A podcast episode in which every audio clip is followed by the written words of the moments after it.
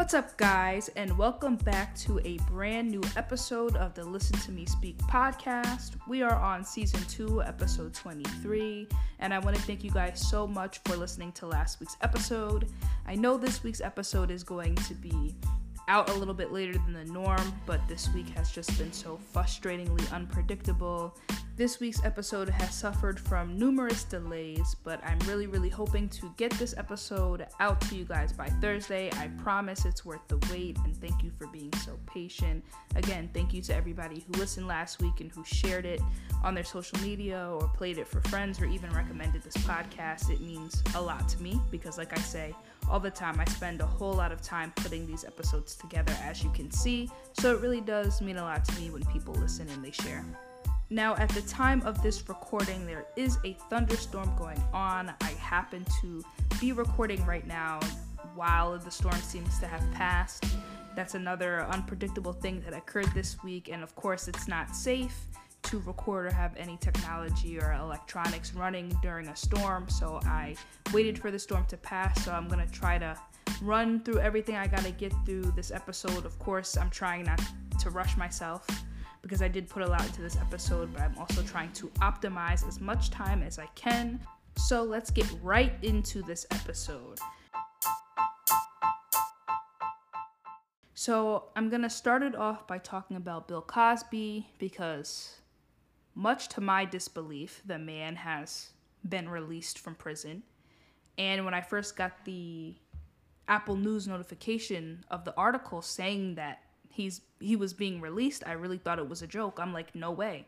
This man has how many accusations against him? Like there's no way. And even when I read the article and they explained how he was able to overturn this, because not only is he being released from prison, he can't be tried for any of these crimes again.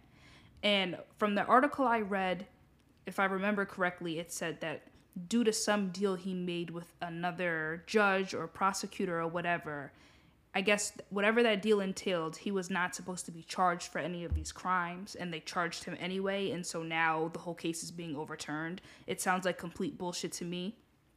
Even aside from the numerous, numerous accusations against him that I believe, because I certainly believe he committed those. There are so many people in the industry who knew what was going on who back up a lot of these women's claims against him. So the fact that this they even allowed this just shows how fucked up the justice system is and why so many people like myself don't believe in it and, and don't trust in it and and can't rely on it. There are so many women who are so afraid of charging their rapists or accusing them of committing rape or, or whatever you want to call it.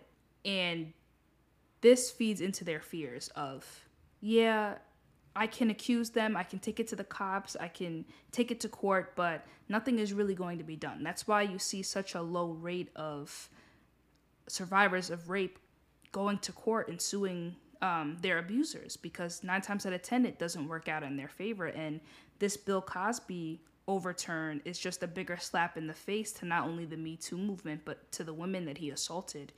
So I was really, really shocked to read. I know his lawyers were working for, I think, since he's been in jail to get his case overturned. I didn't think it was ever going to happen. Phylicia Rashad showed her support for Bill Cosby by tweeting that, you know, the justice system really got it right, which put a bad taste in my mouth because especially because she's a woman. And as a woman for you to defend and applaud a man who has committed so many vicious acts towards other women for you to applaud and celebrate his release just didn't sit right with me. It didn't sit right with a lot of people. She has since backtracked but it's it's too late. Obviously her first tweet expressed her true emotions and her true feelings. So i really feel like her tweeting oh you know i stand and believe the survivors it's kind of like being hypocritical because you can't be Team Bill Cosby and also support um, his victims. You just can't. So that put a bad taste in my mouth. I'm sure a lot of people feel how I feel. At this point, there's nothing else that can really be done. The case has been overturned. He is going to be released. They can't charge him for these crimes again.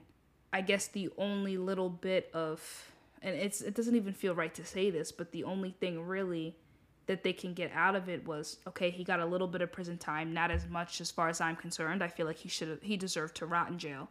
I don't care how old he is. People use the old card. I don't care that he's blind. Like this man committed these crimes when he was able-bodied. So I don't care if he's not anymore. He deserves to pay for what he's done.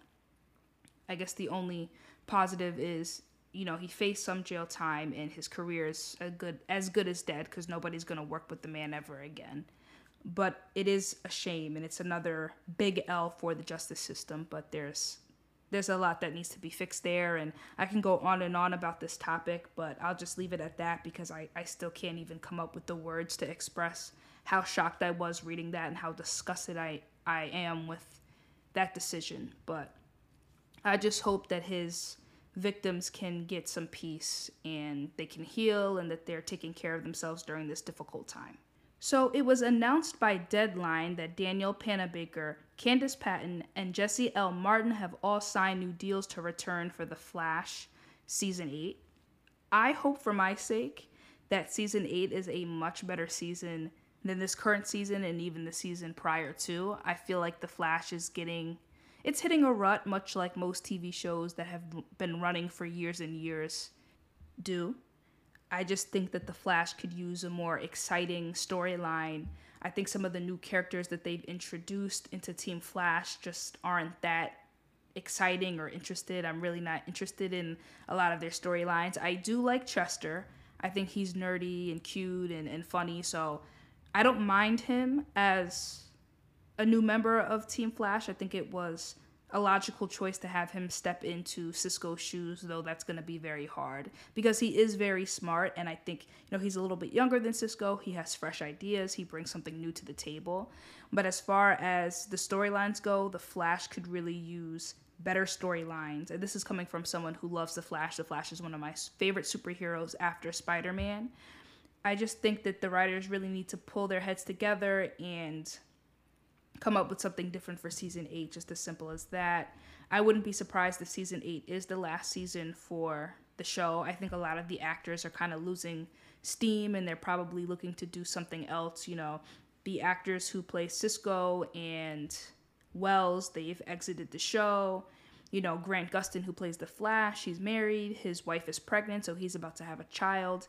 Candice Patton seems to kind of be in the acceptance stage of, you know, there is life after the Flash, and, I, and I'm looking forward to seeing, you know, how her career goes post Flash. But I, I really wouldn't be shocked if they announced that season eight is the final season for the Flash, and I wouldn't be mad at it either because, like I said, the past couple of seasons have been kind of, the show has kind of gone downhill the past couple of seasons.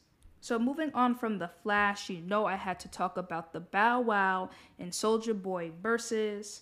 Now, despite how I feel about both Bow Wow and Soulja Boy, they ran my childhood. I love them, especially Bow Wow. I had almost every album, if not every album.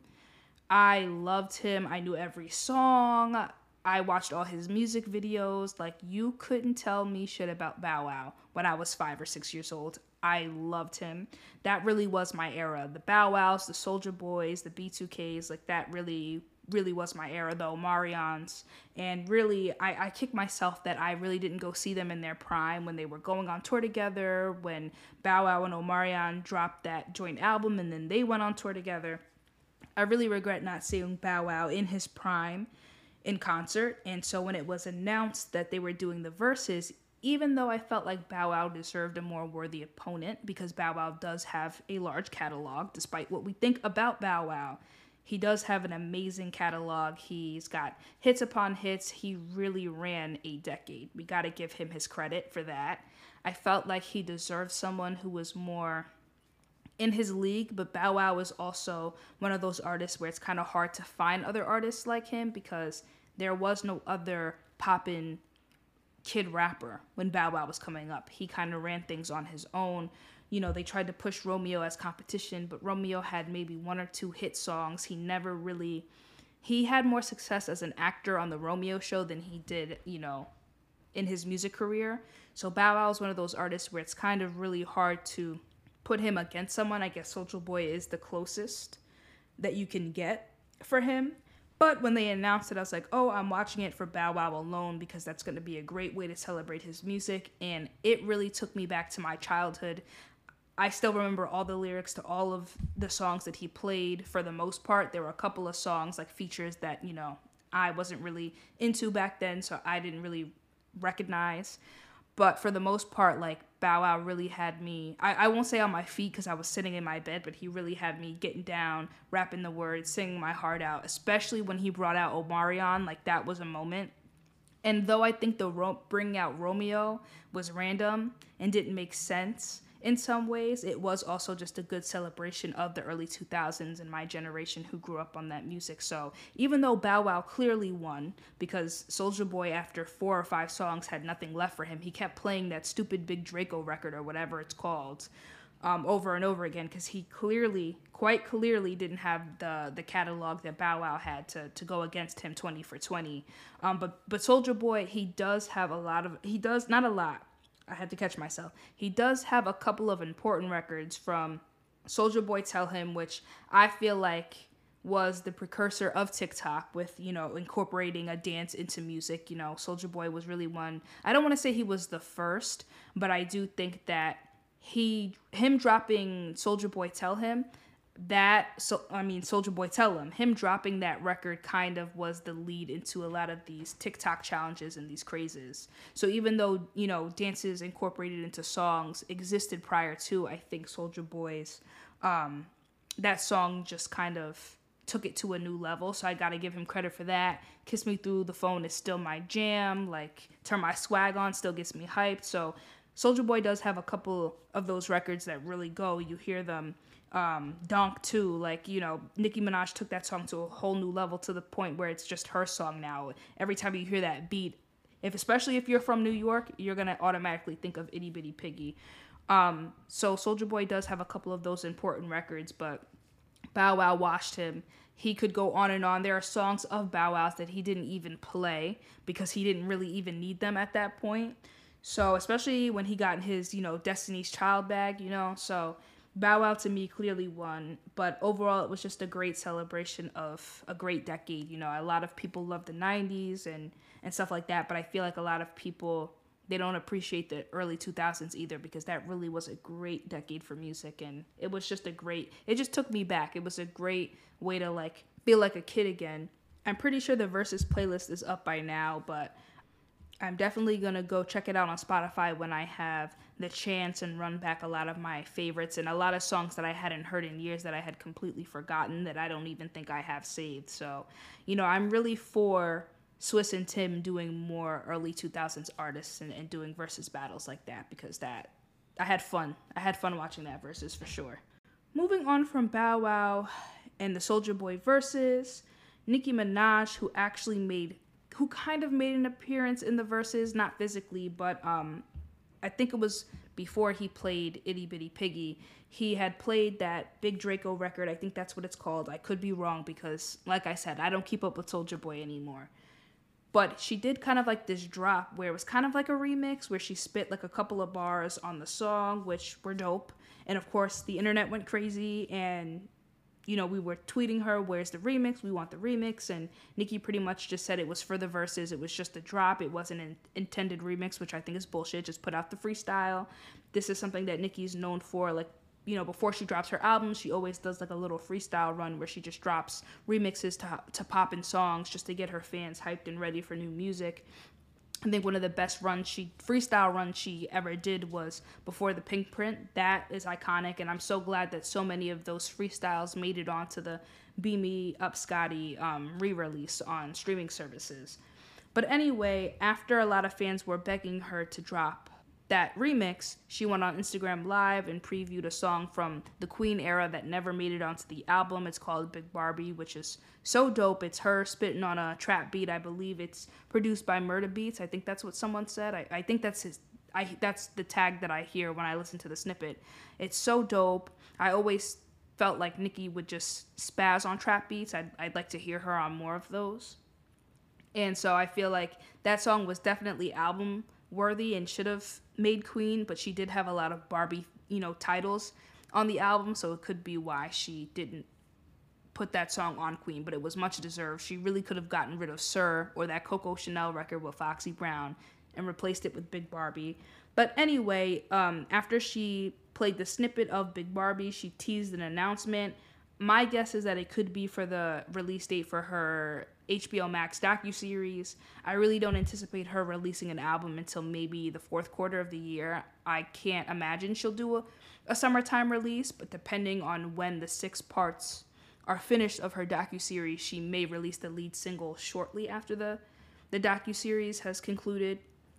So I, I definitely think that we're getting a new Nicki Minaj album this year. If she hadn't teased the HBO Max docu series, if she if she decided not to do a documentary, I probably wouldn't expect the Nicki Minaj album for a while, considering she just had a baby. We're in a pandemic still, but the fact that we are getting a docu series from her on HBO Max, and she's just been more vocal about putting out this new album, especially lately. I definitely think uh, a Nicki Minaj album in 2021 is a for sure thing, and I can't wait for part one of her docu series to drop. Nicki is kind of a tease though. She'll say, "Oh, I have an announcement, I have a surprise," and then like she'll go weeks without saying anything. So this could be another case of that. I think she made this announcement a couple of days ago that she was gonna announce something and still nothing. So I guess we'll end up seeing what the announcement is, but I can't imagine it's anything but the release date for um, the first part of her docu series. Either way, I can't wait because you know I go up for some Nicki. Speaking of release dates, Willow Smith's new album, Lately I Feel Everything, drops July 16th, and I really love this pop punk rock bag that Willow has been in. It really, really suits her, so I can't wait for this. Again, it's like me revisiting my childhood, the early 2000s, where, you know, pop punk was or you know pop rock was more apparent and it was more popular it kind of died out a little bit so you know hearing songs like transparent soul and lipstick from willow and even some of the songs on olivia rodrigo's sour album it's just been a great um, way to revisit my childhood and revisit a genre I forgot how much I loved. So I'm gonna be tuned in July 16th when she drops this album. I can't wait. I feel like this is just a bright new chapter for Willow. She's just living in her truth. She gets to be herself and she gets to really take the reins when it comes to creating her own art. And I love the fact that Jay Z allows both Willow and Jaden to do what they want to do music wise because they really are unique and they think outside of the box. So I can't wait for this to drop. Speaking of July 16th, Pop Smoke's upcoming album drops that day as well. I definitely feel like his estate should have waited another three or four years to put this out, especially because his you know, last album is still performing extremely well. It's always moving incredible, incredibly high units. So it feels like they're milking him dry now and trying to um, capitalize on his death as much as they can. You know, Pop Smoke isn't here anymore, so he'll never be able to actively record new music. So when it comes to artists that have passed, when you have a lot of music, I do think that you should hold tighter to it and release it in in between long breaks you know? We this album is still selling like i said people are still enjoying it. It's a long album especially the with when you um factor in the deluxe songs. So i really think that they even could have waited five or six years to release another one because you know you're gonna release all this music constantly and then you're gonna run out and you have nothing else to give his fans later on down the line. So I do wish they would have taken their time, but it is what it is. This is not the first time that this has happened to an artist, it won't be the last. Logic released a new compilation album filled with tracks from his Young Sinatra mixtape series. And I became a Logic fan later, like the mid 2010s, or really the late 2010s, because it, it really started when he released his um, Bobby Tarantino 2 mixtape. And it's funny because when he released the first Bobby Tarantino, I think I was on vacation in Jamaica. Don't tell me why I remember these things, but I do. I was on vacation in Jamaica. It came across my timeline because an old friend of mine loves Logic. And I was like, you know what? I've heard of Logic before. I've heard a couple of songs. I want to get into a new rapper. I'm going to check him out. And then by the time, and I had no Wi Fi at the time, so it's not like I could have listened to it as it dropped by the time I got back from my vacation, it completely went out of my mind. I completely forgot to check it out. But it seemed like it was meant to be because I stumbled across Bobby Tarantino 2, listened to that, and fell in love with Logic as a rapper. And then I went back and listened to his old stuff and Bobby Tarantino, and I liked it as much as I thought I would. But for me, I wasn't a fan during the Young Sinatra days, and so I don't really hold a lot of those feelings towards his earlier works like his core fan base does. I don't realize how important that music is, you know, for Logic's artistry. So when he dropped the compilation, I had always meant to listen to his mixtape, his Young Sinatra mixtape series. And I had listened to a couple of songs like Dead Presidents 3. I had heard already and I loved it but I had never actually sat down and listened. So when he announced the compilation for the series, I'm like, oh, great, I'm going to start here and I'm just going to listen to the series as he releases them because this was only volume one. And I got to say, I absolutely love nearly every song on the on volume one of the Young Sinatra series. I definitely like his older rap style a lot better. Not to say that Logic is a bad rapper, but he's kind of been stuck in a rut the past couple of years. No Pressure was a great album, and if he was truly serious about a retirement, what a hell of a finale. But I can't deny that I see where a lot of Logic's fans come from now when they're like, oh, you know, return back to Young Sinatra, go back into that bag. We missed that logic. I understand it now, especially because his content as well and his themes have kind of become redundant over the years. It's the same shit every time, every album. So I understand a little bit better why his fans have that gripe with him and kind of want him to return to that. I think I said this last week when I was reviewing Logic's, you know, come back from retirement single that you know he just kind of he kind of needs a change of pace. And the Young Sinatra series was, of course, a much younger Logic. I think he was a, a teenager. He may have been 18 or 19. He was hungrier. You know, he was younger. He had a lot of fresh ideas, fresh stories to tell. You know, now he's in his early 30s. He's 30, if not 31 and he's got a child now. He's married, so things are different. You're not going to get the same logic that you got during the young Sinatra days. That's understandable. But I do kind of wish I became a fan of Logic during the young Sinatra days and that I was kind of a fan with him from the beginning and, and it's always different when you're experiencing an artist from the very beginning. It's a little bit sweeter. You know, that's why for me, Drake gets clowned a lot and Drake also has a lot of like what's the word for it? For now fans you know, he's very, very popular. He's in demand, so he has a lot of for now fans. When he falls off, some of those fans will no longer be there. A lot of those fans were not there from the beginning. For me, I was a fan of Drake from the beginning, so watching his success and his rise has been a little bit sweeter because I was there from the beginning, and, and it's a little bit when you've been with an artist from the beginning and they hit milestones like 10 year anniversaries and 15 year anniversaries, it's kind of like, wow, the time just flies by. And before we know it, we're going to be talking about a 20 year anniversary. So I do wish that I was there um, from the beginning for Logic because that volume one of that Young Sinatra series was is crazy. I've ran that compilation back a few times. I really do enjoy the music. He also announced a new single called Vaccine for this Friday. Again, I think the title is corny. I said the same thing about the Migos when they released a song called Vaccine. I ended up actually liking the song. It was one of the better songs on the album. So that may be the case for Logic, but I'm I'm I'm kind of cringing at the title though. But I know a lot of a lot of rappers, a lot of artists especially they're going to start coming out with covid lines and and, and covid inspired titles like this one and stuff like that. I, I was i already expected it. Moving on from logic drake and brent faiyaz have a new track coming called wasting time. It's coming this week and it'll be produced by the neptunes which is no surprise because the, the cover art for the single is a direct copy of an old neptunes cover art. So that's not a shock to me. I know there have been rumors for the past couple of years now that the Neptunes are like coming back together for an album. They have worked with numerous artists from Normani to Megan Thee Stallion lately, even producing Monica's most recent single with Lil Baby called Trenches. It's very clear that they haven't lost it. Chad Hugo and Pharrell haven't lost that spark together. It'll be interesting to hear what a full album from them sounds like in 2021 but i think the neptunes always kind of had a futuristic sound. That's what made them stand apart from any other production team or producer in the game. So i think they're just not capable of sounding dated or sounding out of place. The neptunes will always make it work for them. So it'll be interesting to see what they cooked up with drake and brent faiyaz and how that is going to be. Brent faiyaz is a R&B singer for those of you who don't know. So this song is most likely going to be R&B Drake. He's most likely going to be singing on this track. Maybe this will be a little bit um, of a taste of Certified Lover Boy, honestly. with a title like that, it should be more of an R&B album, but we'll see. Or at least a moodier Drake. It, it if I had my way, if I was A and Ring Certified Lover Boy, I would make it kind of like a part two to Take Care, not a direct sequel, but kind of like a continuation of the album. Honestly, I'm over Drake doing the features and collabs and things like that. I just want the album from him. I want solo music.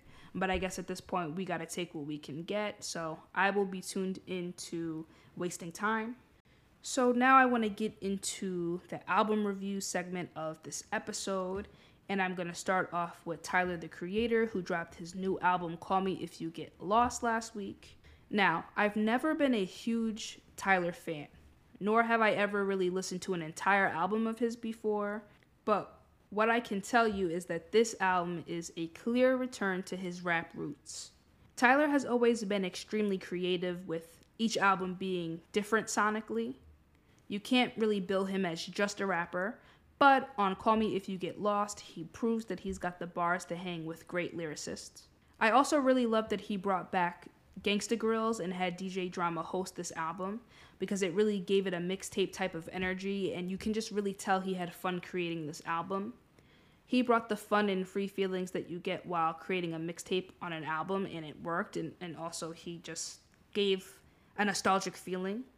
And for those people complaining about DJ Drama's commentary throughout the album, clearly didn't grow up in the Gangsta Grillz era and doesn't understand that that's, you know, how Gangsta Grillz work. That's how DJ Drama worked. Clearly, they don't appreciate that. Whatever. The main theme or topic on this album seems to be about a girl Tyler wants to be there for while also knowing he can't have her because she's with someone else. A story that seems to be a chapter out of his real life story because, again, it's a reoccurring theme and it really plays into the title Call Me If You Get Lost. Like, hey, call me if you need something. I'll be right here for you if you get lost and we can figure it out. I really like the theme on this album because it's real and it's Tyler sharing a vulnerable moment with his fans. I'm not sure if he, if it's something he does a whole lot because again, I, am not a huge fan of Tyler's. I know on Flower Boy, I think that's the album he came out on as bisexual. I think I, I don't you know really remember how he identifies. I assume that's how it is, and so that may have been the last real vulnerable moment. That's a big deal. That's a big thing to reveal. So that may have been his last vulnerable moment on an album, but I'm not sure if it's something he does a whole lot. But it's refreshing on this album. I'm not one who likes rough, gritty, unfinished sounding production. My dad will tell you that. He always makes fun of me because he likes that more rough and gritty, unpolished sound, like the Wu Tang and, and things like that. I'm more of a polished, you know, squeaky clean. I like my production to be seamless and smooth and, and, and it sound like it's finished and shiny and all of that. Um, but Tyler's album is kind of more rough and gritty, and I feel like he pulled it off really well and it didn't sound super off-putting to me. He produced this entire album. That's something that you always have to give him credit for. He's a writer he's a producer he's an artist. Think that's incredible. That's a real talent to have to be able to produce um, not only to produce music on an entire album but also to produce to to produce great music too as well because the production on this album is phenomenal in fact, I think he was able to find a really healthy blend of that polished sound with the darker, muddier types of production that you hear throughout this album. I really liked Sweet slash I Thought You Wanted to Dance, but I think Sweet is the better song out of the two. But I Thought You Wanted to Dance is enjoyable enough that I saved the whole song, and also it's not. The song is nine minutes, but it doesn't feel like it's nine minutes. It just feels like one of the songs bleeds into another. And I personally love when artists put two songs together in one. Chris Brown has done it in the past as well. Again, it was really nice hearing Tyler just rap and have fun and proving that, hey, he does this shit. You know, I don't mind the cocky shit when it's not off putting or when it's deserved, where it's like, all right, you did that shit. So I don't mind the cocky stuff. The top tracks from Call Me If You Get Lost is What's Your Name, Lumberjack, Hot Wind Blows, Rise, and Wilshire. So I'm going to start off with What's Your Name, which features Ty Dolla Sign and Young Boy Never Broke Again. This song is really my bag. I absolutely love the R&B sample used, which is Backseat by H-Town. And when I say that the song is really my bag, I just mean that it provides everything that I love when it comes to music. I love R&B music. I love a good R&B sample when it's used right. Everything about the song is just the moment he posted that snippet, I knew it was going to be one of my favorites off of the album and I was right. And I really love this sample because it gives it a soulful vibe. It also sounds like something straight out of the 90s, which I'm sure was the point. I do wish that Ty Dolla Sign had a full verse and that artists stop calling him just to be a glorified background vocalist. I think he would have skated on this if he had a longer verse, and he really is a great artist. I think he can provide more than just some background vocals. Especially since this song is Ty's sweet spot, considering his vocal style is clearly inspired by singers like the men from Jodeci and other 90s male vocalists. It's just like when you hear a certain song, you can just tell sometimes it's a 90s record by the way this, uh, the singers are singing on the record, and Ty Dolla Sign, you can tell he's influenced by a lot of 90s artists. YoungBoy's verse isn't awful on this track, but he isn't quite a fit for this track either. I love Tyler's verse though. He's not only smooth but conversational, like he's actually hitting on someone. So I, I really do think the song would have been a little bit better. I love the song, don't get me wrong, but I think the song would have been a little bit better if it was just Tyler the Creator and Ty Dolla Sign because YoungBoy wasn't really a fit. You know, he was okay, but I could have done without his verse. My favorite lines on this track is quote, "If you got a man, you should cut him off. Get your passport cuz we running off." The next track I wanted to talk about is Hot Wind Blows, which features Lil Wayne. Now, what I love the most about this song is both Tyler and Wayne's rhyme schemes throughout their verses and how they choose to say or frame certain words that they rhyme with others. I may not fuck with Wayne anymore, but he's been killing his verses lately, and his verse on Hot Wind Blows is no different. He was just in his bag. I also love the production on this track. The flute is beautiful, and the sample is nicely placed. I think the sample choice is also very unique, which I like. I'm tired of hearing the same samples or, or hearing a sample that is not really a sample. It's really just a glorified remix with a change of certain things, like a change of drums or an addition of little things this is actually an appropriately used sample. Tyler puts his own spin on it, but you can clearly tell it's also a sample as well. He's a he's a really really good producer. The production reminds me of something Griselda would rap on for some reason. Maybe it's the sample that's used. It just kind of sounds like them, which is funny because Tyler the Creator admitted that Westside Gunn just inspired him to just start rapping again. And he also sampled I think a Westside Gunn song on his album, and I'm wondering now if it's this one. I'm not sure, but I did read on Twitter that he did sample a song from Westside Gunn, so that's not a shock. Clearly, Westside Gunn is a inspiration for this album, and so maybe Griselda and that type of production was an inspiration for this album as well. My favorite lines from Hot Wind Blows are quote, "Excuse me, pardon me, the wind, it blows so hard to me, like Mother Nature arguing about some baby father beef, and I'm stuck in the middle of the sandwich like slaughter meat, just because I liked um, Wayne's play on words here. And also, quote, by the, by the, by the something, something, something. Treat that last part like you niggas ain't saying nothing. And I just like that line because, again, Tyler was just popping off. He was on his cocky shit, and I got a kick out of that line.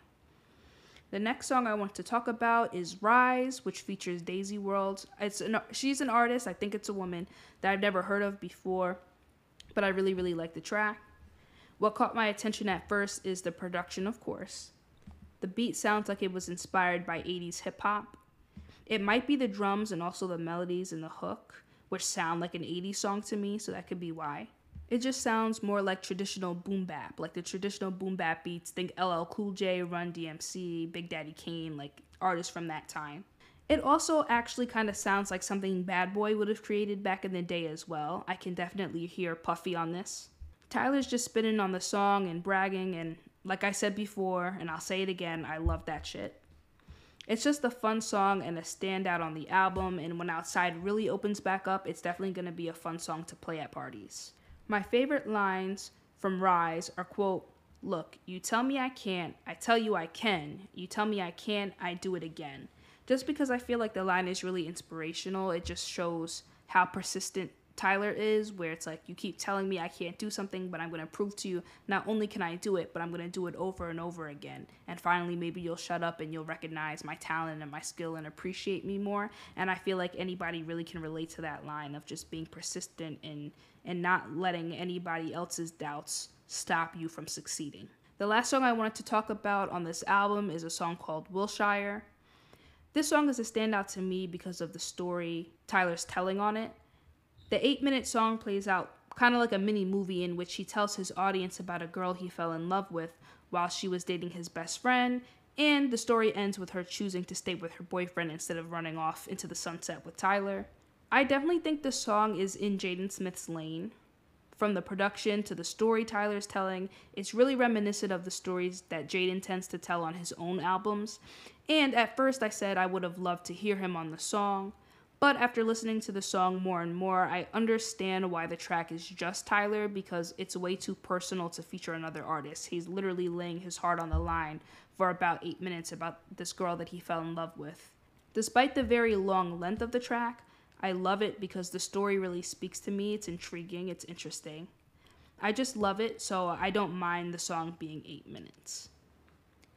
Call Me If You Get Lost is a fun rap album filled with strong writing, great production, and a really engaging theme, and also great callbacks to certain periods of time, from the Gangsta Grillz aspect of the album to some of his production style. This might end up being one of the best rap albums of the year after Cole's The Off Season. Moving on from Call Me If You Get Lost, I also had to give a review of one of the most highly anticipated albums of the year, which is Doja Cat's Planet Her album, so on Planet Her, Doja brings you into a world that she's created. It really is like her own universe. She invites you into her world and tells different stories about love and life, experience, and each song has a prominent feminine energy to it, which makes sense for the album title. The visuals from her album cover to her music videos also really play into this theme as well. This album is the most sonically diverse album from a female rap artist since Nicki Minaj's Pink Friday album. I always look for I always look at Nicki Minaj as the blueprint, which is why it was funny that she named her album the Pinkprint because I think it's appropriate because with Pink Friday, Nicki Minaj kind of introduced the idea because she caught a lot of flack for this in her career in the beginning, and now it's just the norm with Pink Friday, Nicki Minaj really did create a, a, blueprint for female rap artists going forward of okay, you can do the rap stuff and you can do the sexy stuff and you can also venture into pop stuff and you can do different things. You don't have to just be in this box. You can kind of do it all. And obviously that inspiration came from Lauryn Hill who also proved, hey, I can rap and I can also sing as well and I can get and I can produce and I can do all these different things.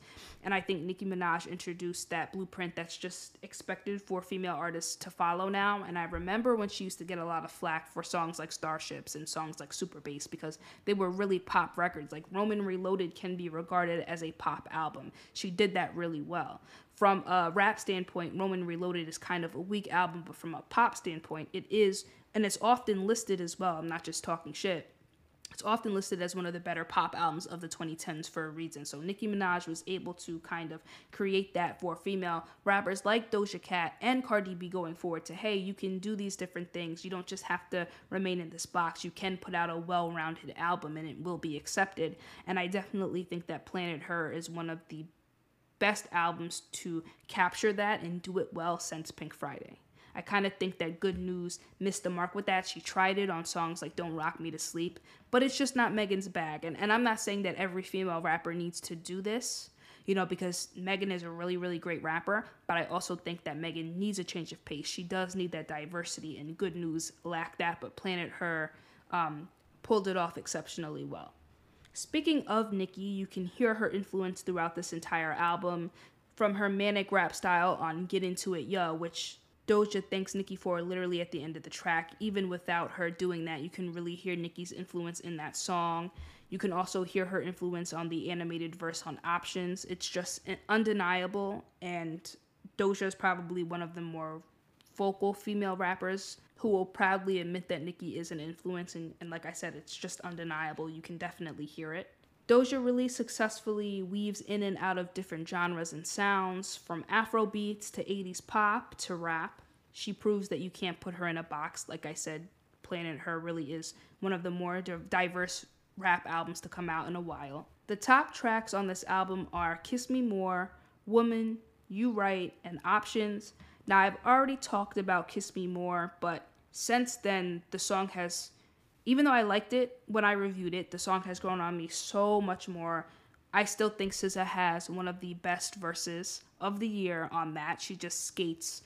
it's such a good song, and, and honestly, it's a really top contender as Song of the Summer. I'm not mad if it is if it does end up being the song of the summer because it really is a great summer track. It's just to me the best song on the album for sure. The next track I wanted to talk about is Woman. First of all, this beat is insane and perfect for the summer. This track is a strong way to start an album like Planet Her because throughout the song, Doja is telling a lover everything she provides into a relationship and what the true power of being a woman is. I love the melody and her cadence and her flow on this song. It's just a really feel good record. Her second verse, where she raps, is dope too. She rides the beat really well, which is something that I really enjoyed about this album. My favorite line from Woman is quote, She can grow it from her womb, a family, provide loving overlooked and unappreciated, you see, you can't reciprocate. Because it really does play into what most women feel and and also not only what most women feel, but what most women can do. You know, um, women are multifaceted. You know, we can give birth, we can house babies in our bodies for nine months, we can be bosses in our work fields, we can do whatever we want. And so this song really just embodies all of those feelings. I, I hope I captured it as well as the song captured that feeling, but that's just what I got out of it. The next song I want to talk about is You Right, which features The Weeknd. The moment this song began, I mean, the moment it began, I completely understood why The Weeknd hopped on this track. It really is his lane and his sound. It's got this 80s shine and glow to it, but some bounce too, and, and that's straight out of the After Hours era in that album. So as soon as the song began, I'm like, you know what, this is a good fit. And it's kind of like a good way for him to kind of still be in that universe, if that makes sense. It's still a way for him to kind of create similar sounding music of After Hours without kind of creating like another album that sounds just like it, if that makes sense. The Weeknd and Doja have good chemistry, and what I love about what The Weeknd provides is he provides more of a conversational style in his verse. It's what makes him a good artist to duet with, and often I love his duets with female artists. They, he just really nails his part right on the head. That's why him and Ariana have such great chemistry. From Off the Table to Love Me Harder, I really would be here for a joint album between them. I think they could create something really dope. I also think his voice is so smooth and silky here as well, and he's just got that. I don't know, he's just got that voice that makes you melt in it. When he gets on records like this, you just kind of like I guess, fall in love with the stories he's telling because he sounds so good when he's telling it. Doja's writing is stellar and she always comes up with fun and new ways to say certain things, and that's what makes this song in particular stick with you. I also really love the pre chorus and the chorus of this song. My favorite lines are quote, And I know your history, met him before your peak. He's so connected to that woman that you used to be. I really felt like this line was powerful because I think a lot of people can relate to that, where you kind of, when you first fall in love with a person, you're obviously falling in love with that version of them.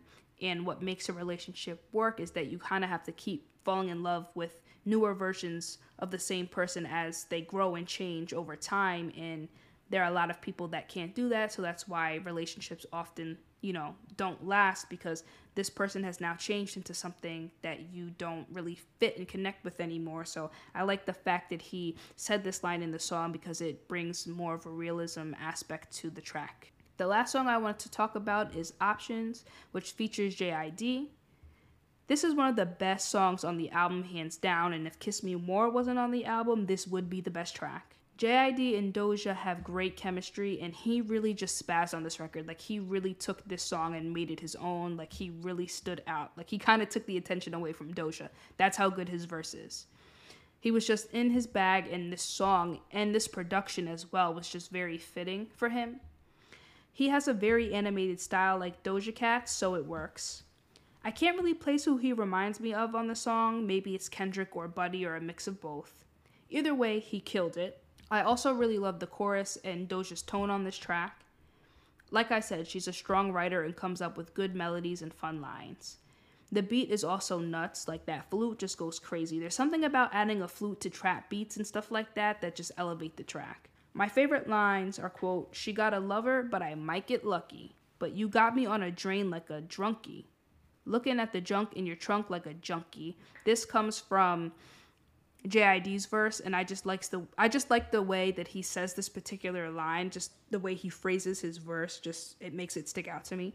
I also like quote, I don't need lovin', late night cuffin', take it all off, you naughty, put it back on and pause it. This just comes from the hook and I just again I love um, Doja's tone. It kind of sounds a little manic and a little frantic and it just works for the beat. All in all, I may not care for Doja personally, but the music on Planet Her is undeniable and will most likely end up being one of the best albums of the year and probably one of my favorites. I think it officially lives up to the hype, and it also proves that Hot Pink wasn't just a fluke, and I think that she has a long career ahead of her. Moving on from Doja Cat and my album reviews, I had to talk about the 10 year anniversary of Big Sean's debut album, Finally Famous, and in honor of that anniversary, he released a 10 year anniversary version of the album that's remixed and remastered. I didn't listen to the full version of this album, but I didn't care for the remastered version of My Last. The drums sounded weird on some of the other tracks, you know, the vocal sounded a lot clearer, the beat sounded more polished, so that worked. But my last, mm, I didn't care for it. And honestly, I didn't really need to re listen to the full remix and remastered version because I've heard this album several times. I know what's there.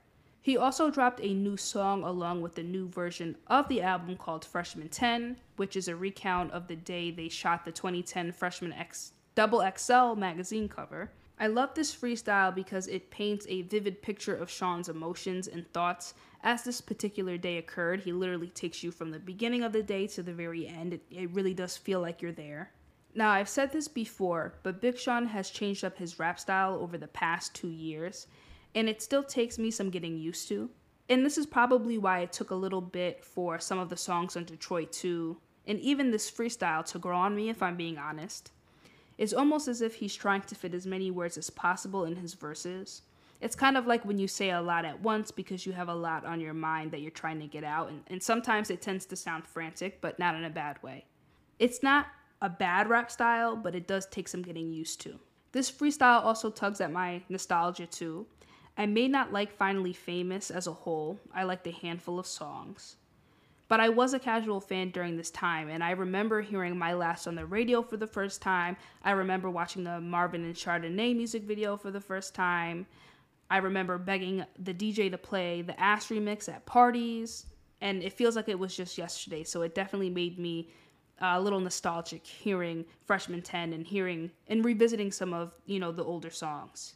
It really doesn't feel like it's been 10 years, but it brings me back to some great memories that I have att- attached to some of these songs. Sean has come a long way as a rapper since his early days. He wasn't the greatest to me at first, but he got better and became a much stronger lyricist, and he's now one of the best to come out of my generation. And it's funny because now he is my favorite rapper of all time. So, you know, it's funny how things work. And also, sometimes you just have to allow artists to grow into their craft. You know, there was always a lot of potential in him from his early days, but he just got better as time went along and he's created a lot of important works to me. So I can't wait to see what the next 10 years looks like for him, and I think that he deserves his flowers, and I hope he gets them. Next, I wanted to talk about Jazmine Sullivan because she released a new song called Tragic. A quick shout out to Jazmine because her Heaux Tales EP actually won Best Album of the Year at the BET Awards.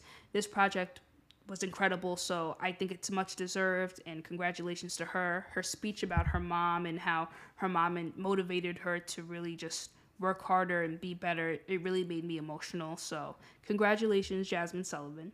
But back to what I was saying, she released a new song called Tragic, which picks up where Heaux Tales left off, which makes sense since she's releasing another part to that EP later this year, I assume. Or maybe sometime this summer.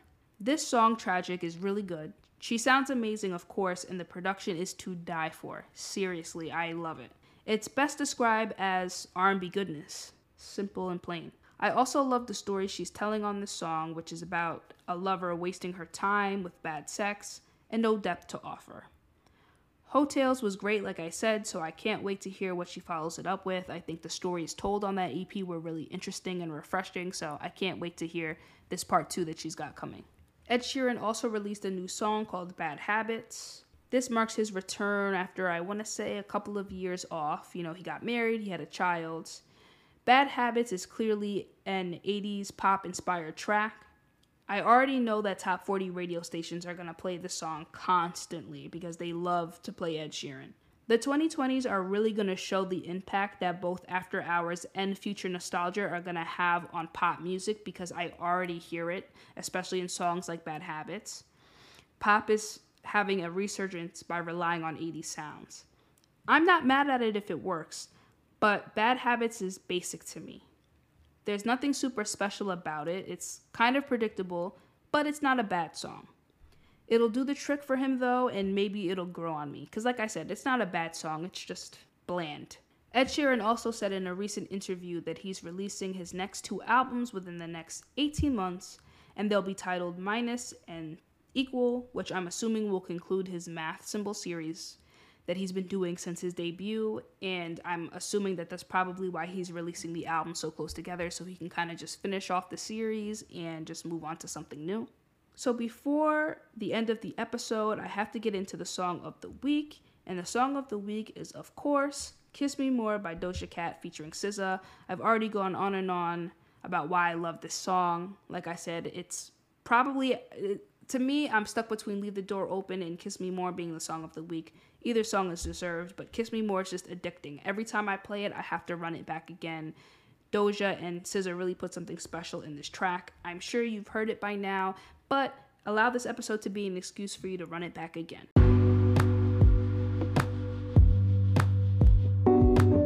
We have reached the end of this week's episode. Thank you so much for listening to me rant and ramble for almost an hour. I tried my best to pace myself, but also try to get this episode in before this thunderstorm picks up again. If you enjoyed this episode, then please give me a five star rating on Apple Podcasts or anywhere you rate podcasts. And if you enjoyed this podcast as much as I enjoy making it and you want to support it further, then you can head to my listeners' donations and donate to the podcast. You can find it on my website, www.listentomespeak.com, or on my anchor page. And if you want to keep up with me further, I am on social media. You can find me on Twitter, Instagram, Facebook, and even YouTube. Again, you can find me on social media through my website, www.listentomespeak.com. And like I say every week, be kind to yourselves and thank you for listening to me speak.